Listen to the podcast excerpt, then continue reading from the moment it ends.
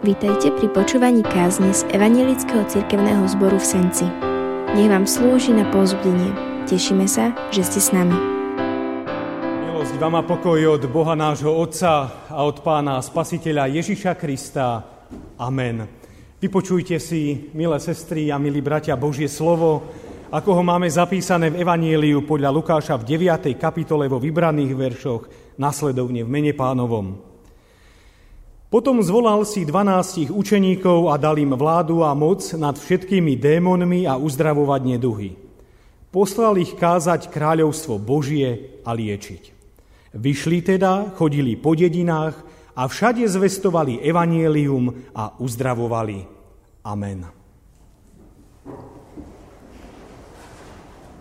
Milé sestry a milí bratia v Pánovi Ježišovi Kristovi, keďže táto nedeľa nesie pomenovanie nasledovanie Pána Ježiša Krista a učeníctvo, tak v rámci dnešnej zvesti sa chceme spoločne venovať, myslím, zaujímavej téme a ňou je 7 nebezpečenstiev Kristovho učeníka. 9. kapitola Lukášovho Evanjelia, z ktorej iba úvod sme počuli, je pomerne rozsiahla, obsahuje až 62 veršov, ale nemusíte sa obávať, nebudeme podrobne prechádzať verš po verši, nakoľko náš čas je tiež limitovaný. Ale chceme sa pozrieť na niekoľko takých charakteristických znakov, ktoré v tejto kapitole nachádzame a ktoré súvisia s tým, ako sa vyhnúť týmto už spomínaným nebezpečenstvám, ktoré hrozia každému jednému Ježišovmu učeníkovi, a teda aj nám. Lukáš začína túto kapitolu slovami: Potom si zavolal 12 a dal im vládu a moc nad všetkými démonmi, poslal ich kázať kráľovstvo Božie a liečiť. Učeníci sú Pánom Ježišom Kristom vyslaní do tohto sveta s posolstvom Evanjelia, majú sa zhostiť tejto služby. A môžeme si položiť otázku, že aké je naše poslanie ako cirkvi, poslanie ako cirkevného zboru, možno poslanie aj ako jednotlivca, mňa osobne. A každý jeden z nás, aj ako tu sme v tomto chráme Božom, sme povolaní ohlasovať evanjelium, činiť z ľudí učeníkov, opravdivých nasledovníkov Pána Ježiša Krista.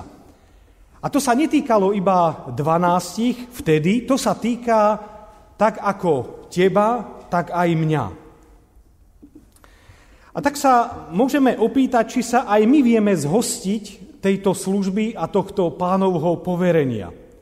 Viete, niekedy máme dojem, že v našich cirkevných zboroch síce máme cirkevníkov a vďaka Bohu za nich, ale pýtame sa, či sú medzi týmito ľuďmi aj učeníci. Teda tí, ktorí verne za Kristom kráčajú, ktorí sa nechávajú Duchom Svätým viesť, ním vyučovať a ktorí príjmajú od Krista jedinečné poslanie, že majú byť apoštolmi, zvestovateľmi Evanjelia, tých veľkých Božích pravd. A dovolím si povedať, že toto nám veľmi chýba dnes. Že neraz sme vo svojich spoločenstvách doslova takí zakuklení, že riešime skôr interné záležitosti, že sme ako také geto. Ale Boh od nás očakáva, že sa postavíme a pôjdeme smerom k tým, ktorí sú tam von. K ním sme ako cirkev poslaní. No a zvestovať kráľovstvo Božie, čo je aj naša spoločná úloha, sa deje prostredníctvom slov. A slovo pre zvestovanie Evanjelia tu znamená doslova verejne ohlasovať. Čiže aby sme si to nejako konkrétne predstavili, znamená to akoby postaviť sa niekde na pódium, zobrať mikrofón a všetkým okolo idúcim ľuďom svedčiť o Ježišovi ako o Pánovi a Spasiteľovi. A toto je ten práve pôvodný význam ohlasovania. Toto mali robiť učeníci. Samozrejme bez mikrofónov, vtedy ešte neboli. Mali svedčiť o Kristovi všetkým ľuďom. A nemali to robiť iba ako nejakú takú nutnú povinnosť, naopak s radosťou. S radosťou a so zápalom v srdci jeho vyznávať pred týmto svetom. Prečo? Lebo ja sám som ho spoznal. Ja sám som ho prijal do svojho života, do svojho srdca. A viem, čo on pre mňa urobil. Že za mňa zomrel. Že mám odpustenie hriechov. Že mám nádej večného spasenia a nového života. A ja túžim potom, aby túto radosnú správu, toto evanjelium mohlo počuť aj dnes čo najviac ľudí. A to, že si ma Boh v tejto službe chce použiť, je, sestri a bratia a priatelia, naozaj takým veľkým privilégiom. Toto majme pred očami, keď uvažujeme nad týmito vecami, že Boh so mnou počíta, že ma k tomuto zmocňuje. Takže dozvedáme sa, že okrem kázania o kráľovstve Božom boli učeníci poverení ľudí aj uzdravovať. Oni mali moc Božieho ducha, ktorý takto konal. Čiže treba povedať, že nie učeníci boli tí, ktorí uzdravovali, ale Boh cez nich. A Boží duch si chce i dnes používať tých, ktorí sú Ježišovi verne oddaní. Prostredníctvom nás, našej služby, nášho svedeckého života, sa Boh chce dotýkať ľudských srdc. Boh si chce teba i mňa použiť k tomu, aby menil životy ľudí. Čiže zvesť o kráľovstve Božom má byť dosvedčená aj konkrétnymi skutkami lásky, ozajstného záujmu o toho druhého. Nasledovať Pána znamená svedčiť o ňom a byť činný v dokazovaní Božej lásky. No a že tu hrozia určité nebezpečenstvá spojené s úlohou učeníctva, sa teraz pozrime na 7 takýchto nebezpečenstiev, ktorým môžeme byť všetci vystavení. A Pán Ježiš pred nimi varoval. A viete, keďže sme hriešní ľudia, môže sa stať, že ako cirkev, ako jednotlivci, môžeme zlyhať v tejto službe. V tom pôvodne zamýšľanom Božom pláne, že dôjde k deformácii, k pokriveniu. Takže cieľom má byť to, aby naša viera, naša osobná viera Spasiteľa Ježiša Krista, naše vyznávačské kresťanstvo, boli prínosom pre tento svet. A na záver každého jedného spomenutého nebezpečenstva budeme počuť kľúčové slovo z písma, ktoré tento problém ozrejmí, a potom otázku na hlbšie premýšľanie. Takže tým prvým nebezpečenstvom je nedostatočná vízia. To sú verše 10 až 17, kde čítame o Ježišovom tom zázračnom rozmnožení chlebov a rýb. A všetky tieto spomenuté udalosti, ktoré povieme, sa odohrávajú práve po tomto vyslaní učeníkov. Ako konkrétne v tomto prípade vyzerala táto nedostatočná vízia? V prvom rade to boli učeníci. Čítame, deň sa začal nachýľovať a vtedy pristúpili 12 a povedali Ježišovi, rozpusť zástupy, aby sa rozišli a zaopatrili si potravu, lebo sme v pustom kraji. Čiže učeníci o ľudí mali záujem, tešili sa, keď nasledovali Ježiša, avšak voči ním boli učeníci málo empatickí. Cítime v tých slovách, tak už nech idú preč. Čas skončil, my nemáme prostriedky sa o nich postarať. Vypočuli si tvoje slovo, Pane, tak už môžu ísť. A keď Ježiš hovorí, vy im dajte jesť, tak oni reagujú, ale my máme len 5 chlebov a 2 ryby. Čo je to pre toľkých? Teda Ježišu, prepáč, ale čo tým sleduješ? A učeníci Ježiša videli mocne kázať, uzdravovať chorých. Ale viete, čo nevideli? Že by Ježiš dokázal rozmnožiť jedlo. Nemali takúto skúsenosť. Avšak pre Ježiša toto nebol problém a učeníci to mali veľmi dobre vedieť, ale nevedeli.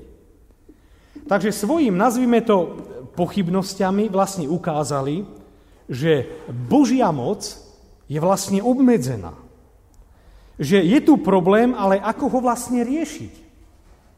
Zrejme Ježíš je v koncoch a učeníci majú byť akousi záchrannou brzdou.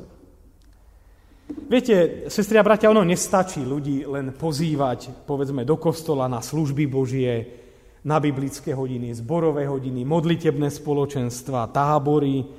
A to je síce fajn a vďaka Bohu za to, ak títo ľudia pozitívne zareagujú a prídu medzi nás, ale o mnoho dôležitejšie je, vedieť sa o týchto ľudí aj postarať, prejaviť o nich hĺbší záujem, vnímať ich konkrétne potreby, možno aj telesne nasýtiť a tvoriť s nimi spoločenstvo pri stole. Teda nielen svedčiť manifestačne o Pánovi a potom dovidenia s Pánom Bohom. No a tu je kľúčové slovo Pána Ježiša, ktoré hovorí o nebezpečenstve z nedostatočnej vízie, vy im dajte jesť. Teda inými slovami, maj zodpovednosť za službu, ktorú konáš. Urob niečo. Postaraj sa o tých, ktorým svedčíš. Dosvedči to prakticky. Ukáž, že ti na tých ľuďoch záleží, že tvoja služba nemá byť iba o slovách, ale o činoch. Nielen pozývaj, ale aj sa postaraj. Ukáž, ako v tomto dôveruješ Bohu. No a potom čítame, oni jedli a všetci sa nasýtili, Boh sa postaral. A moja otázka na nás, aká je naša vízia v oblasti služby, možno aj v tomto cirkevnom zbore. Vieme sa v tejto svojej službe spoľahnúť na Pána Ježiša, nechať sa ním konkrétne použiť pre tú, ktorú vec? A ak viem, že mojou úlohou je ísť za tými druhými ľuďmi, priniesť im evanjelium, tak znamená to, vedieť a byť presvedčený, že Boh sa chce aj v tomto odsláviť. Keď som ním vyzvaný, mám aj prostriedky. Tým druhým nebezpečenstvom je náboženské rozptýlenie. Verše 28 až 36 opisujú to Ježišovo premenenie na hore Tábor a tu sa stávame svedkami veľmi silného duchovného zážitku, kde sa odkrýva ten nebeský závoj. Premenená Ježišova tvár, jeho odev sa zaskvelí bielobou. Učeníci vidia Pánovu slávu. Bol to pre nich doslova vrcholový zážitok. A uprostred tohto silného a emóciami nabitého zážitku učeník Peter, odhodlaný urobiť čokoľvek, hovorí: Majstre, je nám tu dobre. Postavme tri stany, jeden tebe, druhý Mojžišovi, tretí Eliášovi. Ale je tam jeden dodatok. Lukáš hovorí, nevedel totiž, čo hovorí. Akoby si Peter ani nebol plne vedomý toho, čo presne hovorí. Že na tento nebeský zjav on reaguje tak po ľudsky. Určite Peter nechcel ísť na Tábor kempovať. Skôr si prijal, aby táto chvíľa neskončila. Akoby tým chcel Ježiša presvedčiť, Pane, zostaňme tu. Veď toto môže byť miesto takým pútnym miestom, kde by ľudia prichádzali a kde by mohli vidieť tú tvoju nebeskú slávu. Kde by mohli vidieť nadprirodzený úkaz. A vieš čo, Pane Ježišu, ja by som bol takým sprievodcom. Pane, ver mi, toto sa ti určite bude páčiť. Áno, sestri a bratia, vďaka Bohu, keď sme obdarení aj my silným zážitkom Božej svätej prítomnosti, sú ľudia, ktorí aj dnes zažívajú takéto rôzne momenty, či doslova mystické zážitky. Nepopierame to, iste je to niečo veľmi vzácne a jedinečné, ale je tu pokušenie chcieť, aby sa práve tento moment, táto skúsenosť stali cieľom a nie ukazovateľom. A to sa občas medzi kresťanmi stáva, že sú, dovolím si to tak expresionisticky nazvať, duchovnými feťákmi, ktorí neustále vyhľadávajú náboženské senzácie, vieru podopretú divmi a zázrakmi, namiesto hĺbšieho poznania toho, kto Kristus je a čo vlastne znamená nasledovať ho a byť mu verný. My máme hľadať Pána, máme poznávať jeho vôľu pre náš život a nielen vyhľadávať prejavy jeho moci a slávy a v tom sa utvrdzovať, lebo viera nie je o senzáciách. No a keď uvažujeme o nebezpečenstve náboženských rozptýlení, tak tu je kľúčové slovo od Pána Boha, ktorý hovorí, toto je môj milovaný syn, jeho poslúchajte. Teda všetko má smerovať ku Kristovi, k jeho slovu. A v závere čítame, keď hlas znel, spozorovali, že Ježiš je sám. Opäť moja otázka na nás. Čo nás odvádza od Pána Ježiša a jeho evanjelia? Je pred nami nejaká prekážka, ktorá nám bráni v plnom výhľade na neho? Viete, môžeme chodiť do kostola celý život. Môžeme tu nasedieť poctivo. a pritom Pána Ježiša nevidieť. Môžeme iným ľuďom svedčiť o ňom, ale pritom ho sami nepoznať. Tým tretím nebezpečenstvom je ustráchané točenie hlavy. Asi takto.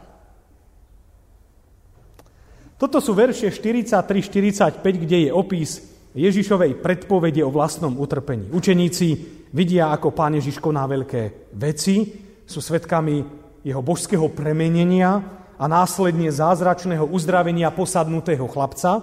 To boli verše 37-43. A uprostred tohto, nazvime to, vzrušenia, sa teraz Ježiš obracia na nich a šokuje ich slovami: Syn človeka má byť vydaný ľuďom do rúk. Teda, drahí moji, hlavným dôvodom, prečo som prišiel, je nie, aby som konal zázraky, ale aby som trpel kvôli vášmu hriechu, aby som zomrel za vás, aby ste vy boli zachránení. A učeníci ostali v šoku, akoby bez seba, boli zarazení, čítame, nerozumeli tej reči. A táto Pánova reč, čítame, bola pred učeníkmi tak zahalená, aby to nepochopili. A potom obávali sa ho opýtať na tú reč. Teda učeníci o tomto už nechceli počuť, pretože táto jeho správa vyznela dosť hrozivo a nebezpečne. Sestri a bratia, priatelia, aký je najväčší dôvod toho, že nerozumieme alebo nechceme rozumieť tomu, aká je cena učeníctva? Nie je to práve toto. Kým nejde o život, nejaké ohrozenie, tak všetko je v poriadku. Rovnako ako aj učeníci, tak aj my prežívame šťastie, radosť, keď sa nám na ceste viery darí, keď naša práca, služba prinášajú svoje ovocie, keď sa stávame svedkami zázrakov, premenených ľudských životov, príjmame od Boha požehnania, ale už menej, keď kvôli Pánovi Ježišovi máme zažívať utrpenie, bolesť alebo samotnú smrť. Prirodzene bojíme sa a vtedy cúvame. A tento strach nám fakticky bráni pochopiť a plne reagovať na to, aká je cena učeníctva. Viete, tí, ktorí to s Kristom mysleli naozaj vážne, tí boli ochotní podstúpiť aj martýrskú smrť a takto osláviť Pána. Nielen v čase ranej cirkvi, ale aj dnes vo svete existuje mnoho ľudí, ktorí dokážu pre vieru trpieť. A to je pre nich výsadou. A tak, keď uvažujeme o nebezpečenstve ustráchaného točenia hlavy, tak tu je Ježišovo slovo: dobre si zapamätajte tieto reči. Teda nechajte preniknúť tieto slová do vašich uší. Pochopte, o čo ide. A moja otázka, kde konkrétne nám strach bráni v nasledovaní Krista? Čoho sa najviac bojíme? Tým štvrtým nebezpečenstvom sú sebecké ambície. Verše 46 až 48 hovoria o dohadovaní učeníkov, o tom, ktorý z nich je najväčší. Medzi 12 vypukol spor. A toto je blízke všetkým nám. Každý nejakým spôsobom chceme alebo túžime po spoločenskom uznaní, vyniknutí určitej spoločenskej prestíže.